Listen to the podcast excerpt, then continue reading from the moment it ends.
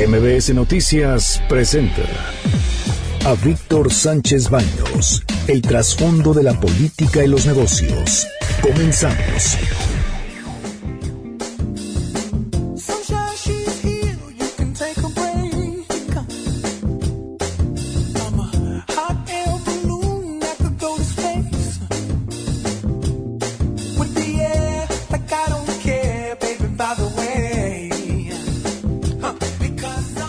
Es viernes y el cuerpo lo sabe, y lo sabe muy bien. Miren, ¿sabe? Además la música que Jorge está escogiendo es sensacional, Jorge Romero.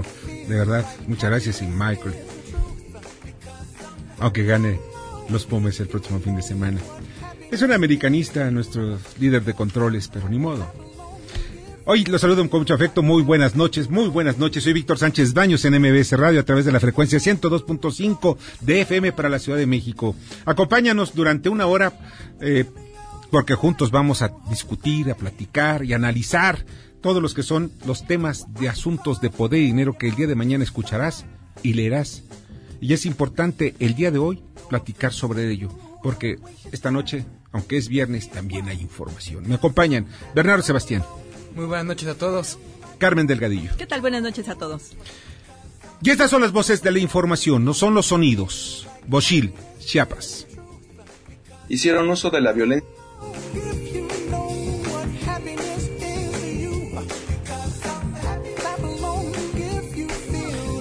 Bueno, y ya se encuentra Nathan Poplavsky, presidente de la Canaco de la Ciudad de México. A ver, ¿qué escuchó? Hicieron uso de la violencia desmedida, cuyo resultado fue la afectación de alrededor de setenta inmuebles, entre monumentos históricos, edificios de gobierno, comercios, hoteles y restaurantes, así como de la libertad de tránsito de miles de ciudadanos. Las mermas estimadas por falta de ventas en el corredor Reforma Juárez Centro Histórico se calculan en aproximadamente trece punto cinco millones de pesos, y las pérdidas materiales serían de hasta veinticinco millones de pesos adicionales. En tanto, el daño al patrimonio histórico y a la imagen La imagen turística de nuestra ciudad a nivel mundial resulta incalculable. El asalto que dieron o que dejaron precisamente estos manifestantes que llegaron a la Ciudad de México y alrededor de un, entre cuarenta y cien de aquellos que se dicen anarcos, empezaron a destruir, a destruir eh, negocios, las calles, vehículos, todo lo que encontraron a su paso. ¿Cuál era el objetivo? ¿Qué es lo que uno se pregunta? ¿Hacia dónde iba? ¿Quiénes les pagaron? Porque esto no es un asunto que llegue gratis. Alguien, alguien los está moviendo. ¿Por qué fue brutal la violencia? ¿Qué persiguen estos sedicentes anarcos?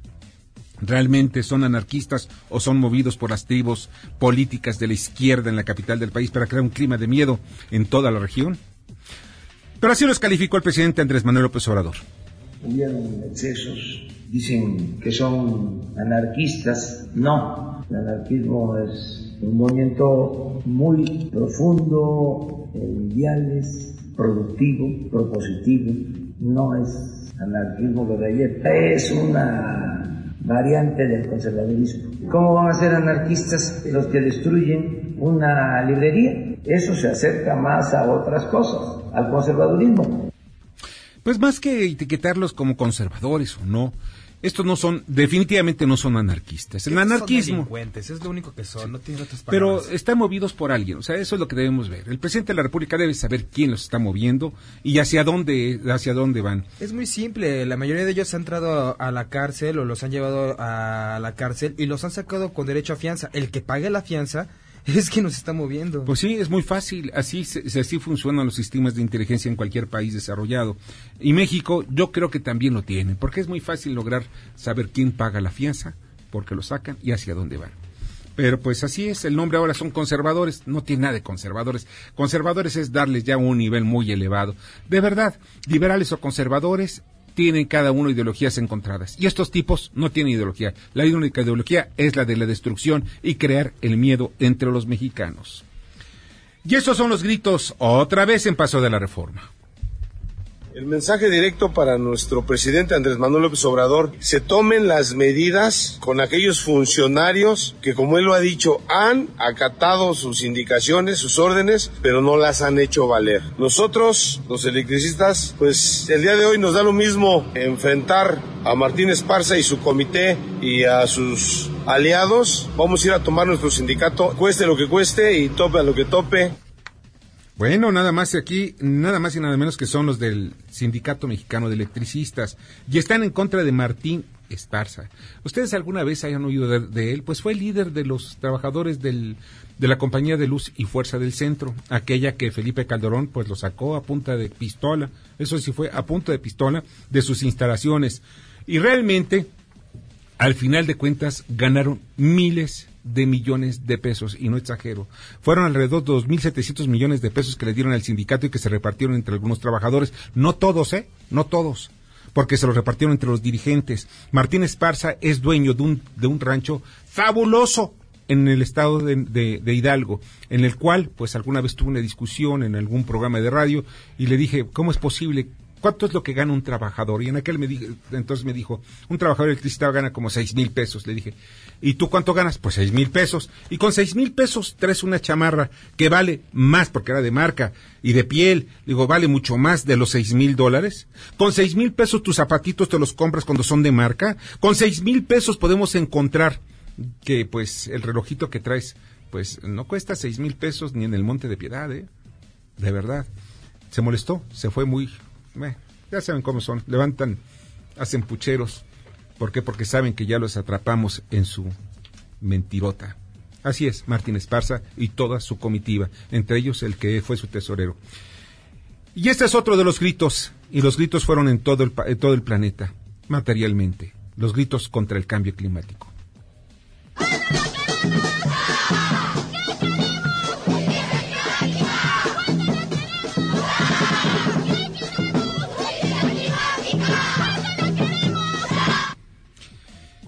Pues dejó huella Greta Thunberg. Estuvo ayer en Canadá, perdón, hoy estuvo en Canadá con el, el primer ministro eh, Justin Trudeau. Platicaron, pues, un poquito de política, pero realmente lo que sí estamos viendo es algo que va de fondo. Sí, muchos jóvenes están tomando la bandera. Y jóvenes, no estoy hablando de los jóvenes del estilo de la Ciudad de México. Por cierto, en la Ciudad de México no hubo ninguna manifestación sí. alrededor del tema de la, del cambio climático. Ni una. ¿Por qué? Porque estaban más enfrascados en tratar de hacer destrozos, en buscar lo del asunto del S M E o cubrirse de las pedradas que estaban dándose entre los políticos o entre grupos grupos beligerantes de una organización sindical. Pero también no pueden haber una manifestación, si son niños, se hace una manifestación y vemos que se meten estos grupos a generar destrozos, es exponerlos. La verdad yo creo que lo mejor que pudo haber pasado el día de hoy es que no, no se manifestaran pues ellos en la Ciudad de México. Tienes razón, o sea, la man- mejor manera de no arriesgar a los niños, porque si vimos lo que pasó en Europa, hubo respeto a estos jovencitos. Entre doce y dieciocho años estaban exigiendo respeto al, eh, respecto al ecosistema. Ya basta. Y pues muy pocos quieren escucharlos. Los chinos no los quieren escuchar. Donald Trump no los quiere escuchar. Tampoco eh, Emmanuel Macron. En fin, estamos viendo que los grandes líderes no quieren escuchar el grito de la naturaleza. Lo que hay que destacar también de estas manifestaciones es que lo que buscan es dejar la menor huella de carbono. Muchos de estos niños se movilizaron a las manifestaciones en bicicletas, a pie, y lo más interesante es que en el caso diverso, ellos llevaron a sus papás y a sus maestros, llevaron a la gente adulta a la manifestación, que es no es común. Pues sí, no es común. Y en uno de los casos más importantes, el caso de Greta, cómo llegó por, por, a Nueva York. Cruzó el mar. Cruzó el mar en un velero. O sea, ni siquiera contaminando, en un velero. Claro, es una experiencia, pero no, no, no, estamos hablando de un velero utilizando la energía eólica. O sea, estamos hablando de gente que es congruente en lo que dice y con lo que hace. Y esta niña es congruente desde muy pequeña edad, independientemente de, de el síndrome que tienen y de, desde el punto de vista que, médico, pero pues ese síndrome la hace ver todavía más concentrada en un fenómeno que nosotros los mexicanos debemos también tomarlo como nuestra bandera. Y esa peculiaridad hizo que muchos tomaran atención de lo que está pasando, porque de no ser por esa particularidad que ella tiene de ese síndrome, sería una niña pues normal, y hoy no veríamos lo que esta niña tan particular ha logrado, que son grandes cosas en pro de la, del medio ambiente y también de generar conciencia, de generar nuevas, nuevas generaciones con una idea de no es pensar en ecología, es pensar en el bienestar de todos, siendo lo más congruente posible. Claro, o sea, ya basta. Y ese ya basta se está escuchando por todos lados. Pues esos fueron precisamente todas las voces que, que desde el punto de vista informativo tenemos. Vamos a tener hoy un día muy, muy intenso. Vamos a estar en análisis de la información. Tenemos a Felipe Ballesteros en un tributo a José José el sábado veintiocho de septiembre. Va a ser eh, eh, este, precisamente este sábado cuando se dé a conocer el, pues este tributo. Ana Dalid, periodista de Estilo y Vida, entrevista a Alfonso pra, eh, Parra, editor de la, de, de, de la revista Travel, también a Daniel eh, Travel, perdón, a Daniel Paulino, comentarista deportivo, sobre las multas impuestas por la FIFA. Ramsés Pech, en un segundo más vamos a estar platicando con él sobre el dilema de Pemex. Y también entre los comentaristas están Ramón Zurita Sagún, eh, Mario Di Constanzo, es titular de Conducef, y James Salazar, su director de análisis de Cibanco, así como Samuel Salinas, director de Profimarkers. El reto de los del sector servicios y en manera de ventas. Y ya está en línea telefónica Ramsés Pech. Hola, ¿qué tal, Ramsés? ¿Cómo estás? ¿Cómo estás, Víctor? Bien, muchas gracias. Oye, ¿cuál es el dilema de Pemex? Bueno, el dilema que tenemos hoy en día es lo siguiente. A ver, hoy, eh, la, el día lunes, se anunció que en el mes de diciembre íbamos a estar produciendo más o menos un millón setecientos setenta y ocho mil barriles en promedio en el mes de diciembre. Sí. La Secretaría de Energía comenta que en diciembre vamos a enviar novecientos mil barriles a las refinerías. Sacando la diferencia aritmética, quiere decir que vamos a mandar solo a exportación, de acuerdo al volumen que tenemos disponible en diciembre, solo ochocientos cincuenta mil a novecientos mil barriles diarios. En el mes de agosto, en el último reporte que se tiene por parte de Pemex, se han exportado alrededor de uno punto uno millones de barriles diarios en promedio. ¿Qué quiere decir esto? Que dejaríamos de exportar alrededor de doscientos mil barriles. Sí, así Ese es. Es, el, es el dilema. Entonces, la pregunta que tenemos que realizarnos es la siguiente. ¿Qué es más importante para la nación? ¿Exportar el hidrocarburo o mandar el hidrocarburo o el crudo a las refinerías en el negocio de Pemex para la creación de combustibles? Hoy, cuando el precio del barril está alrededor de dos hasta tres dólares por arriba del promedio que se tenía pronosticado para este año. O sea, ¿tú crees que es mejor o mejor idea es exportarlo? Por lo pronto, con un precio de barril que cerró el día de hoy a más de sesenta dólares, creo que entrarían una mayor cantidad de divisas, exportarlo, mientras se realiza la configuración del mantenimiento que se está pronosticando para poder incrementar el porcentaje de refinación que se pretende. El Ajá. otro problema que hay, Víctor, es sí. que no hay crudo de corto plazo para poder alcanzar la refinería, el porcentaje que dijo el presidente del setenta y cinco por ciento. ¿Por qué te digo esto? Para llegar al setenta y cinco por ciento y mantener la perspectiva que quiere la Secretaría de Hacienda y Crédito Público de Exportación, deberíamos estar produciendo alrededor entre tres y a tres punto cinco millones de barriles diarios. No. Cosa que no tenemos todavía eso. Y muy difícilmente lo lograríamos. Exactamente, entonces... Es imposible. Por ejemplo, de la, la, lo que se tiene programado para el dos mil veinte es un millón novecientos cincuenta mil barriles diarios. Y la exportación se mantendría en un millón cien mil barriles. Es decir, tendrías alrededor de más o menos ochocientos cincuenta mil barriles disponibles para las refinerías, que eso te daría una eficiencia más o menos entre el cincuenta y cuatro y el cincuenta y ocho por ciento de utilización de las refinerías, no el setenta y cinco por ciento que el presidente ha comentado, y creo que sería bueno que pudieran revisar si va a haber crudo o no. Si vamos a creer al setenta y cinco, yo creo que bueno, la otra visión es importar crudo. Oh, buenas noches, Ramsés. Oye, y también tenemos... Bueno, ¿qué capacidad tienen las refinerías para procesar este crudo en gasolina y cuánto nos costaría? Porque también hay que pensar que la gasolina no es tan barata en nuestras refinerías, o sea, tiene un costo mayor que las que en Estados Unidos. Ese es un dato muy bueno que acabas de comentar. Por ejemplo, eh, nosotros teníamos contemplado que en México existía una capacidad de refinar de un millón seiscientos quince mil barriles. Uh-huh. Esto quiere decir que es el volumen que entra a la primera torre que llamamos de destilación primaria. El día lunes lo, lo bajaron de un millón seiscientos quince a un millón quinientos cuarenta mil barriles. Y eso simplemente para aumentar un dos por ciento que está entrando a, la, a, la, a las refinerías. Lo importante es lo que acabas de mencionar. ¿Cuánto es el volumen de producción que se tiene de gasolina y de diésel hoy en día en las refinerías? Es del cincuenta y cinco por ciento. Por cada barril que entra, solo sale cincuenta y cinco por ciento de gasolina y diésel. Un treinta y cinco por ciento de gasolina y entre un veinte y un veintitrés por ciento de diésel. Carmen. Ramsés, buenas noches. ¿Qué capacidad va a tener el Instituto Mexicano del Petróleo de poder entrar a hacer esta reconversión de las refinerías, de poder echarlas a andar como está pidiendo el presidente?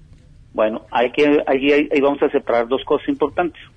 El mantenimiento de una refinería es como cuando tú llevas tu carro a cambiar el filtro o y cambiar el aceite. Cuando tú, cuando tú haces una reconfiguración, es cuando tú quieres aumentarle la potencia del carro y le pones una turbo, vamos a ponerle un, un turbo, vamos a ponerle, por así llamarlo así, por ese estilo, para que, para que pueda andar más el carro. Lo que necesita nuestra refinería, solo hay tres refinerías que tienen una reconfiguración, y la reconfiguración significa aumento en el volumen de productos de salida. Nos faltan otras tres, pero cada reconfiguración para aumentar el volumen de productos que salen está alrededor de entre dos hasta tres mil millones de dólares. Y esto significa una reconversión, es que el crudo que entra pueda ser convertido en una mayor cantidad de volúmenes de productos, donde hoy en día el negocio de las refinerías es gasolina y diésel. Es lo único que están están buscando, es lo que está en la mira de, de, de Pemex en estos momentos. Sí. Y eso, es, están muy limitados porque al final de cuentas tenemos una gama muy amplia, más de cien productos alrededor de, de petroquímica y de y de refinación. Sí, y lo, lo importante es, tú podías tener las refinerías, pero si no tienes el crudo, como lo acabamos de comentar, eso es imposible. Por ejemplo, todo este dato que, que tenemos, en el año dos mil veinticinco se estima que vamos a producir alrededor de dos millones seiscientos cuarenta y cinco mil barriles. Sí. Pero vamos a mandar a exportar, de acuerdo a lo que dice el C tres, Hacienda y Crédito Público, un millón y medio de barriles diarios. Quiere decir que para las refinerías te quedarían como un millón cien, un millón doscientos mil barriles. Si tú divides un millón doscientos entre las refinerías que están ahorita, las seis, más las de Dos Bocas, que supuestamente debe estar ya en el dos mil veinticinco, solo llegaríamos a utilización de todo el Sistema Nacional de Refinación a un sesenta por ciento, y del cincuenta y cinco por ciento de producción de combustibles que tenemos, llegaríamos a un sesenta y dos o un sesenta y cinco por ciento más. Así es, Ramsés. Eh, o sea, hace falta también que haya de, redefiniciones por parte de Petróleos Mexicanos y la política energética del, del país para saber hacia dónde va y de dónde viene, porque son las dos cosas. Aquí nadie lo inventa, son números y los números no mienten. Ramsés, te agradezco muchísimo. Gracias, que tenga un buen fin de semana. Cuídense.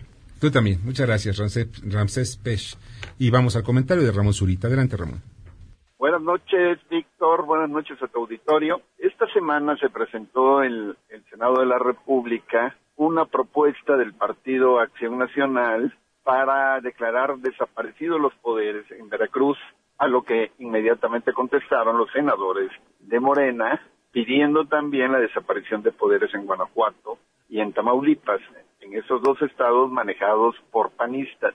Esto parecía una, o parece más bien, porque lo sigue siendo, parece una guerra entre los dos partidos políticos que quieren demostrar quién de los dos puede más. Claro que en este caso Morena tiene la mayoría en el Senado de la República, por lo que podría, a final de cuentas, ajustarse a Guanajuato y a Tamaulipas, los dos estados en los que se pudiera pedir la desaparición de poderes, algo que se ve bastante difícil porque el presidente de la Comisión de Gobierno, que es Cristóbal Arias, dijo que se iban a comisiones y ahí se discutiría y pasaría posteriormente al Pleno si es que se autorizaba. Sin embargo, esto parece más que nada un pleito entre dos partidos políticos que quieren una medición de fuerzas, ver quién de los dos es el más poderoso. También se ha insistido mucho en que en Veracruz se está girando una orden de aprehensión en contra de Miguel Ángel Yunes, el exgobernador de Veracruz, con quien trae también un pleito casado el actual gobernador Cuitlagua García Jiménez, en lo que parece también un encuentro entre fuerzas de los dos partidos para ver quién de los dos se posiciona mejor con vistas a lo que se viene ya, que es en el dos mil veintiuno la elección federal de diputados, y en algunos casos como Michoacán, como es Guerrero, como es diferentes estados del país, que son catorce en total, Baja California Sur y demás, Querétaro, donde se va a elegir a gobernador, y en el caso de los panistas tienen la mayoría de los gobernadores en esos catorce estados.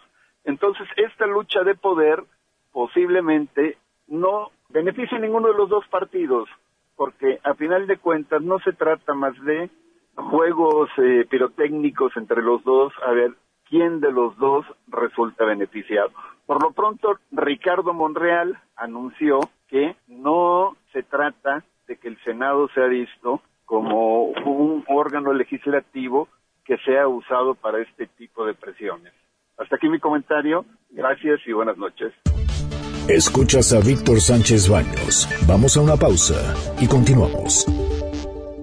Víctor Sánchez Baños en M B S Noticias. Continuamos. Ahora vamos con el dato útil. Hoy es el Día Mundial del Turismo, sector que aportó el ocho punto siete por ciento del Producto Interno Bruto Nacional durante dos mil dieciocho, genera cuatro punto uno millones de empleos directos y seis punto cinco millones indirectos. Debate. Comunícate.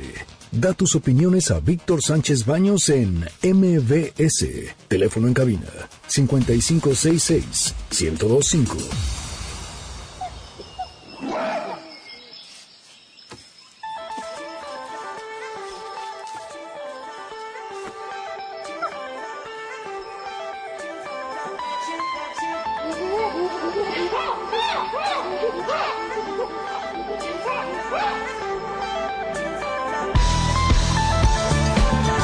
Y no están escuchando precisamente los que estaban rompiendo vidrios ni los arrojando bombas molotov allá en Reforma. No, no, no, no, no. Esta es música.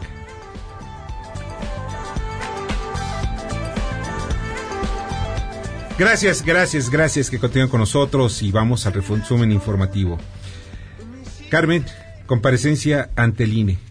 Por la acusación de uso de la imagen del presidente López Obrador en la, estra- en la entrega de programas sociales, acudieron un representante de la Consejería Jurídica de Presidencia, así como representantes jurídicos de la Secretaría de Bienestar, del Coordinador General de Programas para el Desarrollo y los integrantes de la Dirección Extraordinaria del P R D, quejosos ante el I N E en este caso.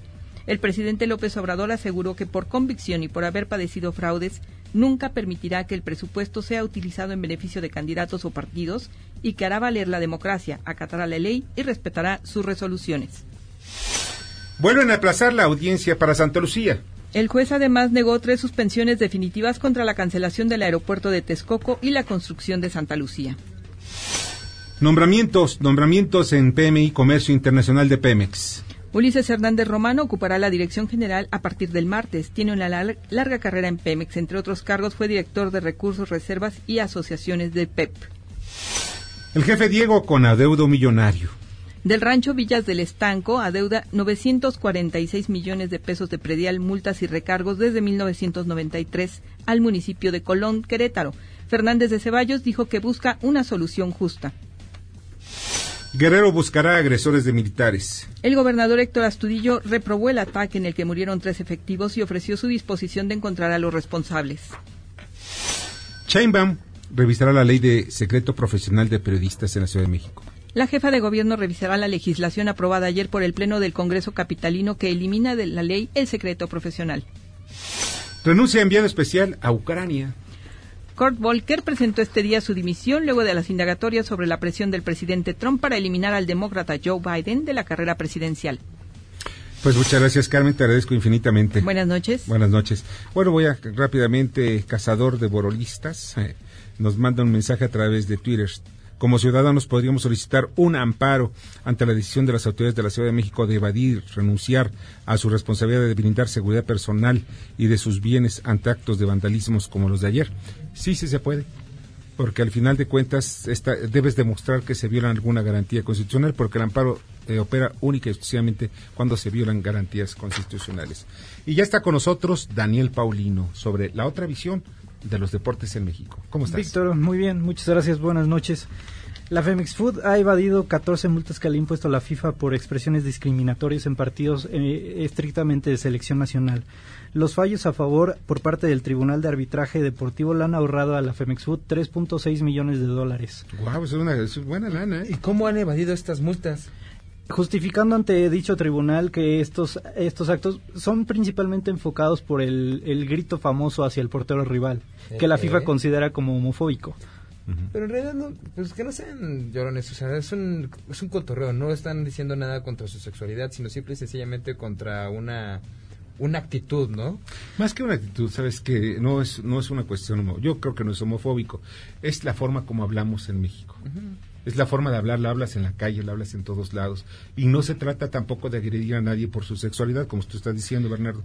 Sino... La Federación ha manejado el aspecto cultural que tiene este, esta connotación y para a modo de defensa, y a, a, en, un, en un inicio sirvió ante este tribunal. Eh, la cuestión es que ahora las, el tipo de sanciones de FIFA va, va a cambiar. Ahora va a ser reducción de puntos, eh, suspensión de partido e incluso partidos que se jueguen sin público. Y ya van, ya también va, eh, ya va a considerarse que México sea expulsado de algunas competencias de la selección mexicana. Incluso pues, el Mundial, ¿no? Sí, así es. Entonces, se puede analizar o especular de por qué un fútbol que genera alrededor de seiscientos millones de dólares, como el fútbol mexicano, doscientos millones de dólares al año por Liga M X y en año mundialista cuatrocientos millones, ¿por qué, nos, por qué se ahorraron ese tres punto seis millones? ¿Por qué no mejor pagar esas multas, aceptar el, el, el castigo que le imponía la FIFA y dejarlo hasta ahí? No, el, no, el no haber pagado este tipo de multas ahora ya le tiene repercusiones deportivas estrictas a la selección mexicana. Sí, tiene razón, yo pienso que eso fue un, un error de estrategia. Al final debían haber, bueno, aquí está la lana, disculpen, y, y como se hizo, ofrecieron también una disculpa pública porque... Por el grito, pero el grito. Yo creo que si lo, yo sí creo que es, al pagar la lana era reconocer de, reconocer... Eh, de alguna manera que... Que son culpables. Que el grito Ajá, era el... homofóbico, que el grito era en esa tendencia. La cuestión aquí es que ahora para este torneo, para estas últimas cinco jornadas, la FIFA, digo, la Liga M X está impl- implementando un protocolo para erradicar este grito. Ellos mismos ya están buscando las maneras de eliminarlo, porque saben que este grito en partidos de selección mexicana van a tener problemas, no tanto financieros, sino deportivos. Ojalá y lean El laberinto de la soledad de Octavio Paz. Está bueno, ¿eh? Hablan mucho sobre esto. O sea, ¿cuáles son las repercusiones culturales de ese grito? O más bien, no de ese grito, sino de esa expresión. Pero, en fin, vamos a ver qué es lo que pasa. Lo que sí me gustaría ver es un partido, ya de plano, porque la, mira, la afición le vale. Y a la hora de que estén en el grito van a seguir haciendo sus gritos, y la afición que le va a un, a un equipo, al contrario le van a decir, al portero le van a decir eso, y, el, y va a ser igual, va a ser siempre. Y de entrada con partidos tan calientes como los que vienen este fin de semana, el clásico regio Monterrey Tigres y el clásico nacional América Chivas, a ver si se presenta este grito de parte de las dos aficiones que básicamente se odian. ¿Ustedes qué creen? Yo sí creo que van a ver, va a haber ese grito. Y yo creo que incluso es parte del folclore del fútbol mexicano, ¿no? Es parte de él. Es como cuando tú vas al estadio y haces la ola, pues es también ese gusto, ¿no? Y es, mira, es estarle jalando los bigotes al tigre. Sí. A Ahora, ver si es cierto. El problema es que FIFA ha endurecido en este tipo de sanciones. Actualmente en, en Europa la sanción llega a cuatrocientos mil pesos, que sería a nivel de clubes. Imagínense que a un club le, le multen con cuatrocientos mil pesos. Por, por este toda. grito para, para, para un equipo como Veracruz que no puede ni pagar salarios. Oh, qué pena, ¿verdad? Sí. Y entonces tenemos partidos este fin de semana. También tenemos Pumas Santos, ¿no? Pumas Santos, otro partido interesante. Traigo mi, traigo mi chamarra de los Pumas. Estoy totalmente orgulloso. Aunque, mira, Michael, aunque tú no lo creas, aquí está los Pumas de color dorado y es oro, oro molido. Pumas Santos dentro de esos tres Oye, partidos de los más dime importantes. Dime la verdad, la neta, neta, neta, ¿crees que ganemos los Pumas? Antes para ponerme a llorar. Yo sé que la América va a perder ante el Guadalajara, pero los Pumas... Eh, considerando sobre todo eh, que juegan como local, el clima siempre pega para este tipo de equipos que vienen del norte. Yo diría que un empate no le vendría nada mal a ninguno de los dos. Bueno, pues ya ya, ya lo dijiste. Ahora sí, ya rugiste, Puma. Así es. Aunque seas del Necaxa, no sé, ni modo. Así es. Oye, Daniel, pues te agradezco muchísimo. A ti, Víctor. Pásala muy bien. Vamos al comentario de Mario Di Constanzo, ex titular de la Condusef. Víctor, un saludo a ti y a todo tu auditorio. El día de hoy, pues, hablaremos de la plataforma de pagos eh, llamada CODI, que entra en vigor, pues, prácticamente el próximo lunes y que ha sido, pues, un elemento que han vendido los bancos, que ha anunciado el gobierno como una herramienta importante de inclusión financiera. Creo que lo más importante, porque no es más que una manera alternativa de pagar tus cuentas, de hacer transacciones de comercio a través o pagando con el celular, yo creo que aquí lo importante es eh, medirlo eh, pues en su justa dimensión. Yo no creo que sea una herramienta que vaya a terminar con el uso del efectivo por cuatro razones fundamentales. La primera, bueno, requieres, eh, aunque tengas tu plataforma en tu teléfono, pues pues vas a requerir principalmente de una cuenta bancaria y que la persona a la que le estás pagando pues tenga el sistema y tenga además una cuenta bancaria. Esto pues sabemos que en las comunidades alejadas, como se quiere manejar, pues es muy difícil aperturar una cuenta bancaria si no hay una sucursal. De hecho, los corresponsales bancarios pues no han servido para generar esta inclusión financiera. Otro tema importante pues es la cobertura de Internet, que no es en todo el territorio nacional y que, si bien es cierto, la presente administración ha anunciado incluso la conformación de una empresa, pues de aquí a que empiece a llegar el Internet a esos lugares dista mucho. Y otro elemento muy, muy importante que es, pues muchos comercios, eh, cadenas de pequeños comercios o pequeños comercios, pues muchas veces utilizan estas ventas diarias como su capital de trabajo. Va a ser muy complicado que accedan a no recibir dinero en efectivo y recibir estos pagos, puesto que implicaría problemas para resarcir su capital de trabajo y para reponer la mercancía que se vende. Y otro, finalmente, uno muy importante, que muestra eh, pues qué va a pasar con este sistema. Sabemos que los fraudes cibernéticos han venido creciendo. Hemos tenido algunos episodios con el S P E I, desde su eh, alentamiento, la sobrecarga del sistema, y muchas veces estos sistemas o este sistema pues ha dejado de operar. No hay que olvidar que el CODI va a correr a través de la carretera del S P E I y que finalmente Eh, recientemente, si no mal recuerdo, en dos meses hemos tenido dos episodios casualmente en día de quincena. Luego entonces, pues es un buen inicio, sin embargo, es un inicio que eh, pues tiene que superar todavía muchos aspectos técnicos, aspectos que tienen que ver con seguridad y con la propia educación financiera de las personas. Te mando un saludo a ti y a todo tu auditorio. Escuchas a Víctor Sánchez Baños. Vamos a una pausa y continuamos. Víctor Sánchez Baños en M B S Noticias. Continuamos. Ya regresamos con el dato inútil. México pasó del octavo al sexto lugar en recepción de turistas internacionales al registrar treinta y nueve punto tres millones de visitantes extranjeros, superando a Reino Unido, Turquía y Alemania. Debate. Comunícate. Comenta a Víctor Sánchez Baños en M B S. Twitter, arroba B. Sánchez Baños y arroba M B S Noticias.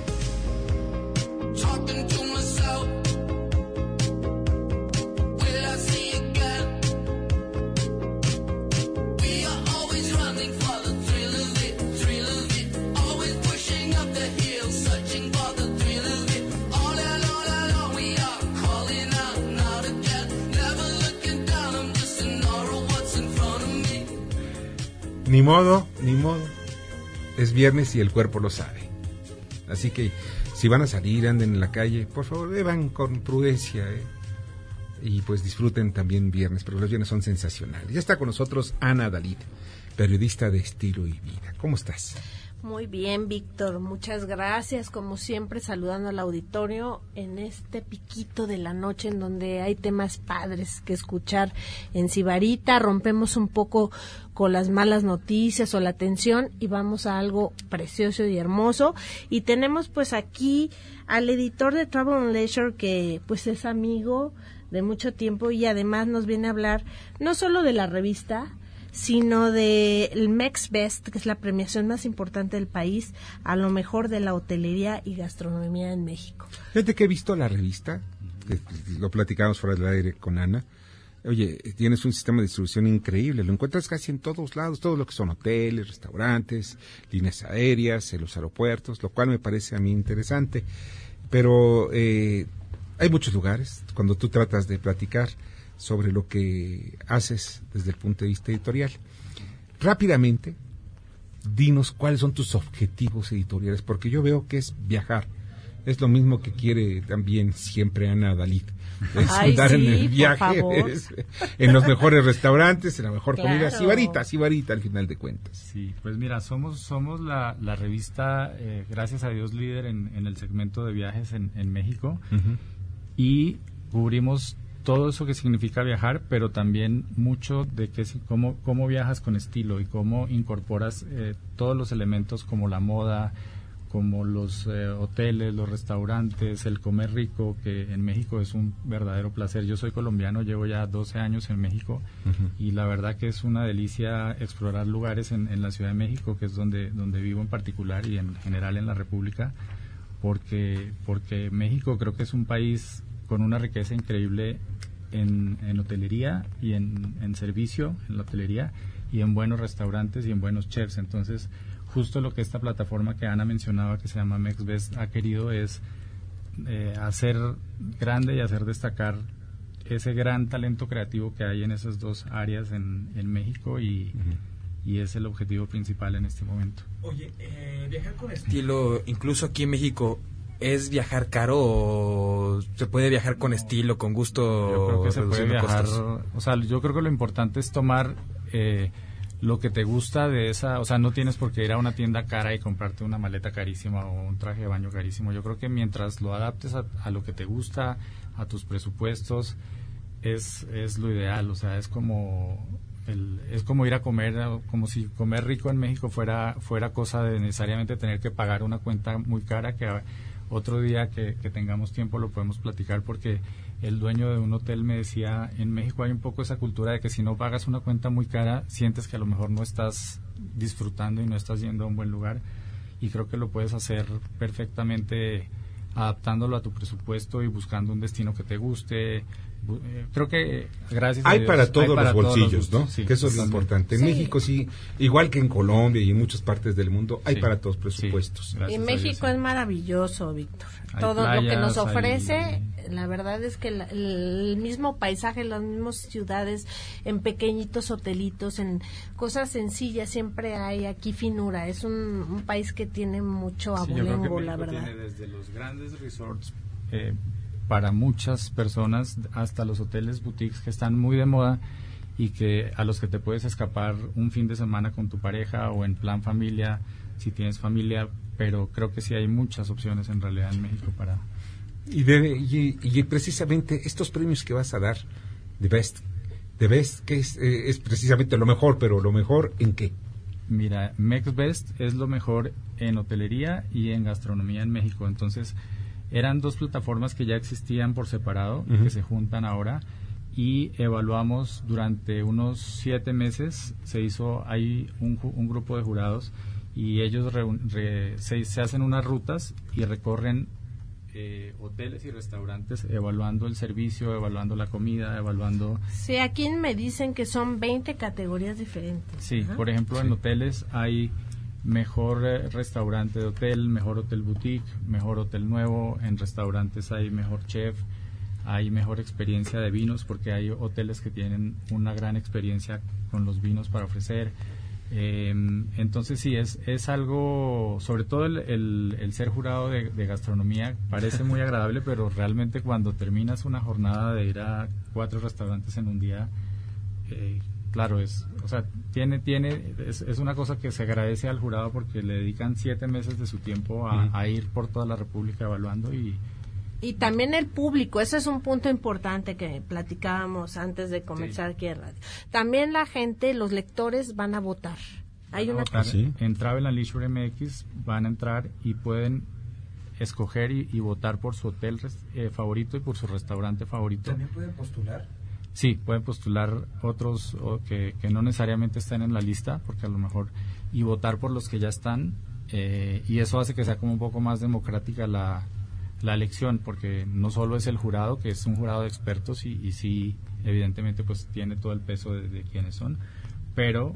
Eh, es siempre nos ha parecido muy padre involucrar a los lectores en, en la elección. Claro. Entonces, ¿cuál es la, eh, el link para poder votar? Es travel leisure m x punto m x. Travel Leisure, Leisure, Leisure, Leisure, Travel Leisure, Leisure. Punto M X. Y si hay tiempo, nada más algunos de los que están nominados, a ver, échanos unos, ¿se puede? Pues sí, sí, sí, denos unos dos o tres. Ándale. Está nominado, por ejemplo, en restaurantes, está nominado el restaurante Rosetta, uh-huh. que es uno de los restaurantes más ricos para mí en, en, person- en lo personal en la Roma. en hoteles. Por ejemplo, hay uno que a mí se me hizo un gran descubrimiento en, en Casa Rodavento, en, en Valle de Bravo. Uh-huh. O, sí, por ejemplo, conozco. Otro hotel boutique muy bonito que, que para mí también fue un gran descubrimiento en San Cristóbal de las Casas es el Hotel Bo. Como que México tiene mucho ese tipo de lugares a los que a lo mejor no conocías y no, no sabías que existían y puedes... Vas, escaparte es, es, sí, es, encontrando maravillas. Lo importante de, es, de esta revista es que sirve para descubrir estos lugares que dices, ¿no? Estos lugares que puede que no sean tan grandes o que no tengan gran publicidad, pero la experiencia que te brindan es buena o es incluso hasta inolvidable. Y precisamente yo creo que es lo que uno busca a la hora de visitar cualquier lugar, incluso cuando uno sale de su casa y se encuentra con la fonda de la esquina y se da cuenta de que la experiencia culinaria no es la misma la que tienen otros lugares, vale la pena también expresarlo, ¿no? Y hay lugares, ¿no?, que tienen, por ejemplo, ya marca y prestigio, marca de abolengo. Sí. Y ellos, hay muchos lugares que eso no lo descuidan y tienen generalmente el cuidado de mantener siempre su calidad en, las, en los alimentos. Y se pueden mencionar muchísimos lugares. Sí, y la idea también un poco, o sea, es esa, destacar a los a los ya muy conocidos y muy famosos, pero también descubrirle a la gente lugares nuevos, claro. Porque seguramente ustedes se han dado cuenta, pero encuentras lugares nuevos cada rato en, sí. en la Roma, en la Condesa, en distintas zonas en de la ciudad. En todos lados, incluso en otros lugares en provincia, bueno, por decir algunas, algunas ciudades, Guadalajara, Monterrey, uh-huh. Puebla, lugares que son realmente extraordinarios. Oye, pues muchas gracias, Alfonso, que hayas estado con nosotros, no. Ana, que nos hayas traído, Alfonso. Muchas gracias a todos, a ti, Víctor, disfruten mucho su viernes y pónganse atentos aquí a votar en la plataforma de Travel and Leisure. Y pues a viajar. Pues a viajar y a comer. A viajar, que y a comer, procesos. Exacto. Sí, pero con país. Cuidado, ¿eh? Porque si no, los kilitos de más están gruesos. Con moderación. Sí, así es. Muchísimas gracias, son bien Alfonso, difíciles de quitar. Por estar a ustedes aquí. Dos. No, al contrario. Alfonso Parra, editor de Travel and Leisure. Y pues Ana Dalid, quien nuestra compañera de siempre aquí en Sibarita. Gracias. Gracias, Víctor. Gracias, Alfonso. Vamos al comentario de James Salazar. Hola Víctor, buenas noches. Concluye una, una semana donde la trama política interna en Estados Unidos por el inicio formal de, de un juicio político contra el presidente Trump, así como las novedades sobre las negociaciones comerciales entre Estados Unidos y China, pues fueron las principales referencias para los mercados financieros globales. En este tenor, eh, en la jornada de hoy, los mercados en México habían comenzado con ganancias, con la esperanza puesta en que las negociaciones entre las dos principales potencias iban por buen camino, porque después de que se confirmó que ambos países reanudarían sus negociaciones el este diez de octubre. Sin embargo, el optimismo sobre el conflicto comercial fue relegado a segundo plano, después de que se diera a conocer que funcionarios de la administración del presidente Trump ahorita están discutiendo formas de limitar los flujos de inversión estadounidense en China. Estas medidas, pues al final de cuentas, lo que representan es un nuevo punto de presión en la disputa económica y comercial que se da entre Washington y Beijing, y justo cuando están negociando una posible tregua en su guerra comercial. Por otro lado, el escenario político estadounidense sigue permaneciendo en estado de agitación, con el presidente Trump eh, lanzando acusaciones al denunciante que desencadenó toda esta controversia de la famosa llamada con, el, con su homólogo de Ucrania esta semana. Aquí, Víctor, conviene recordarle a nuestros amigos del auditorio que este tipo de procedimientos de juicios políticos en Estados Unidos pues son largos y podría durar incluso hasta finales de año. Así es que constantemente estaremos hablando de este tema por las implicaciones que tendrá sobre los mercados. Así, eh, hoy viernes la Bolsa de Valores negó su quinta sesión consecutiva de caídas, acumulando una, una baja semanal de uno punto seis por ciento, mientras el peso mexicano se depreció por tercera jornada en fila frente al dólar estadounidense. En el mercado del mayoreo, en el intercambiario, cerró en diecinueve setenta. Víctor, este es el balance de la jornada en los mercados financieros. Buen fin de semana. Escuchas a Víctor Sánchez Baños. Vamos a una pausa y continuamos. Víctor Sánchez Baños en M B S Noticias. Continuamos. Continuamos con el dato feo.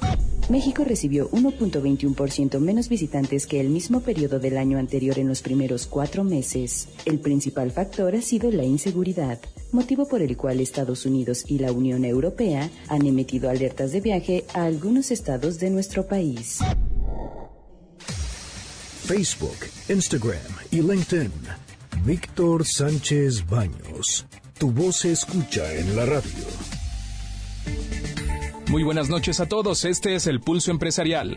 La red social Twitter, fundada en dos mil seis, nombró a Francisco Jiménez Viesca como director general para México, quien supervisará los negocios de la compañía en el país. Actualmente, trescientos veintiséis millones de personas acceden al sitio al menos una vez al mes. Delta Airlines, que dirige en México Carlos Hernández Mena, comprará el veinte por ciento de la aerolínea LATAM, que preside Enrique Cueto, con lo que espera sumar mil millones de dólares en ingresos durante los próximos cinco años. Bajo el liderazgo de Leonardo Castañón, Farmacias del Ahorro abrirá ciento cincuenta tiendas anuales durante el próximo lustro y renovará otras doscientas unidades con locales amplios y piso de ventas abierto a los consumidores con mercancías generales. Hasta aquí el Pulso Empresarial. Excelente noche.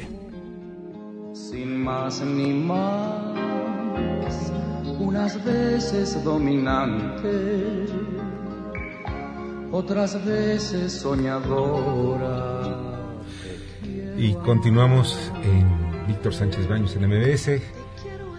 Estamos escuchando precisamente a José José y como brevemente les voy a platicar una, una anécdota que en alguna ocasión yo lo, cuando yo lo conocí hace ya muchos años, eran pues es, eran pues personajes de carrera larga en todos los sentidos, pero uno los veía así como las grandes estrellas, ¿no? Y José José con una voz de verdad extraordinaria. Está conmigo Felipe Ballesteros, quien es precisamente quien encabeza el tributo a José José, este tributo que se va a, dar a llevar a cabo el día veintiocho, o sea mañana, en el Foro Viena, a las nueve de la noche en la Ciudad de México, y el dieciséis de noviembre en el Foro mil novecientos sesenta y nueve de la Ciudad de México. dieciocho, señora, ¿qué tal? dieciocho, buenas noches. Muchas gracias aquí por invitarnos, Víctor, por este espacio. Y pues hablando de finanzas y de muchas cosas, pero también el espectáculo, ¿no? Siempre sí, no, no, hace falta. Mira, los negocios están hechos por personas. Claro. Y la gente que tiene éxito, José José tuvo mucho éxito, quizá no supo organizar sus finanzas. ¿Por qué? Porque igual que muchos boxeadores tienen miles o cientos de dólares, millones de dólares, pero pues no saben organizar su dinero. Sí, claro. Entonces, pero genera mucho dinero, son negocios de mucho dinero. Sí, pues mira, eh, pues con el gusto, ¿no?, de... de compartir escenario nuevamente con, con Marisol, su hija. Ya en algún, hace algunos años yo tuve la oportunidad de conocer. Estamos escuchando a, a Marisol, ¿verdad? ¿No? Eh, no sé si Marisol este, la hayan enlazado. No, no, no, no es de Marisol. Ah, ¿no? Este, sí. sí, lo que pasa es que pues ya ves que acaba de ser mamá. Bueno, la bebé ya va a cumplir un año. De la nieta, Elena, nieta de José nieta José. de José José, según la nieta. Oye, ¿dónde está José José? A propósito, ya dando en gasto. Pues mira, este, pues quisiéramos saber realmente... Bueno, sabemos que está en Miami, uh-huh. Está con su hija menor, eh, pero pues en realidad pues nadie lo ha visto allá, ¿no? Entonces dicen que está gravísimo, que está muy enfermo. Pues no, de aquí se fue, se fue pues ahora sí que eh, en, en, en recuperación, no se fue totalmente recuperado porque pues era muy poco tiempo cuando se lo llevaron, ¿no? Uh-huh. Pero en realidad pues eh, yo voy a estar en Miami, le van a entregar supuestamente y va a ser presencia, acto de presencia, el día veinticuatro eh, de, de octubre en, en Miami. Eh, son premios La Musa, es un premio que se le da a toda la, la, la música latinoamericana. Sí. Y en este caso le van a dar el, el premio de la leyenda viva. Sí. eh, a José José, que es un premio muy importante. Pero bueno, yo quiero saber si, si está, ¿no? Si, sí. si lo puedo ver. Eh, y pues, pues ojalá y lo veas, ¿no? Que yo, lo veas, porque o sea, además... Que es amigo Porque, tuyo, sí, sí, hemos, ¿no? sí, sí, Oye, entonces va a ser tributo. Juntos. ¿En qué consiste este tributo? Pues en tributo es, en, es hacer el recorrido de, pues, de toda su música. De todas, eh, muchísimas. Bueno, de, de sus éxitos principalmente y algunos que también eh, no son muy comerciales, pero que son muy padres. Y, y la verdad, pues te vas a pasar un rato muy, muy agradable, ¿no? El, el lugar eh, se presta, sí. eh, puedes tomarte la copa, pedir algo de cenar. Está muy padre, como era antes el patio, ¿te acuerdas? Sí, claro, sí. Bueno, a mí me tocó alguna vez estar en el sí, patio. Yo tuve la oportunidad también de, de, de ver allá a don José hace algunos años, eh, y la verdad, pues es era algo padre, ¿no? Y ya esos lugares, pues tenemos pocos. El Foro dieciocho sesenta y nueve que comentaste también uh-huh. al inicio, eh, va es aquí en Insurgentes dieciocho sesenta y nueve. Sí, mil ochocientos sesenta y nueve. Exactamente, ahí también vamos a estar el día dieciséis de noviembre. Sí. Entonces, y, y bueno, en diciembre también hay sí. un lugar allá por Arboledas, cuarto piso, pues para que todos estén pendientes, y sobre todo también en las redes sociales de Marisol y de un servidor, Felipe claro. Ballesteros y Marisol Sosa con Y. Oye, pues no, no falten, de verdad va a ser un tributo importante, José José siempre la voz Sí, no, la voz, la voz era increíble, todo. El sentimiento de él. Algunos, ¿quién no ha cantado, tarareado? No, tú las has cantado, sea. Profesionalmente, pero yo las he cantado en la regadera y de verdad me, me da mucho gusto. No, pues, es sábado veintiocho de septiembre, Foro Viena, a las nueve de la noche, en la, aquí en la Ciudad de México. Y sí. El dieciséis de noviembre en Foro dieciocho sesenta y nueve en la Ciudad de México. Sí, claro, Insurgentes. Ahí va a estar. Sí, bueno, ahí vamos a estar. Ahí va a estar Felipe Ballesteros y Marisol verdad, Sosa también. Y Marisol Sosa, su hija, uh-huh. Es la hija de José José. Pues, Felipe, te agradezco muchísimo. No, al contrario, gracias por el espacio. Felipe Ballesteros. Saludos a todos. Muchas gracias. gracias. Rápidamente, van por el embargo de rancho de Fernández de Ceballos por falta de pago predial. Eh, José Alejandro Ochoa Valencia, alcalde del Partido Verde Ecologista, eh, alcalde en Colón, Querétaro, informó que por un adeudo millonario de más de novecientos cuarenta y seis millones de pesos le van a embargar su rancho ande, a el señor González Fernández de Ceballos. Y pues ya nos vamos. Este, tenemos ya, estoy, ya nos vamos, ya nos alcanzó el tiempo. Muchas gracias que estuvieron con nosotros, de verdad les agradezco muchísimo. Muchas gracias, Bernardo Sebastián. Pasen bonito fin de semana. Daniel, Daniel Paulino. Buenas gracias. Noches, buen fin de semana.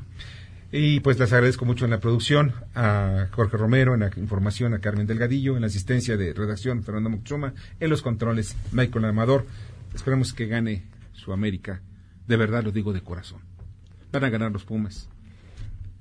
Soy Víctor Sánchez Baños. Que disfruten esta noche. Las opiniones vertidas en este programa son única y exclusivamente de estricta responsabilidad de quien las expresa. M B S Noticias presentó a Víctor Sánchez Baños, el trasfondo de la política y los negocios.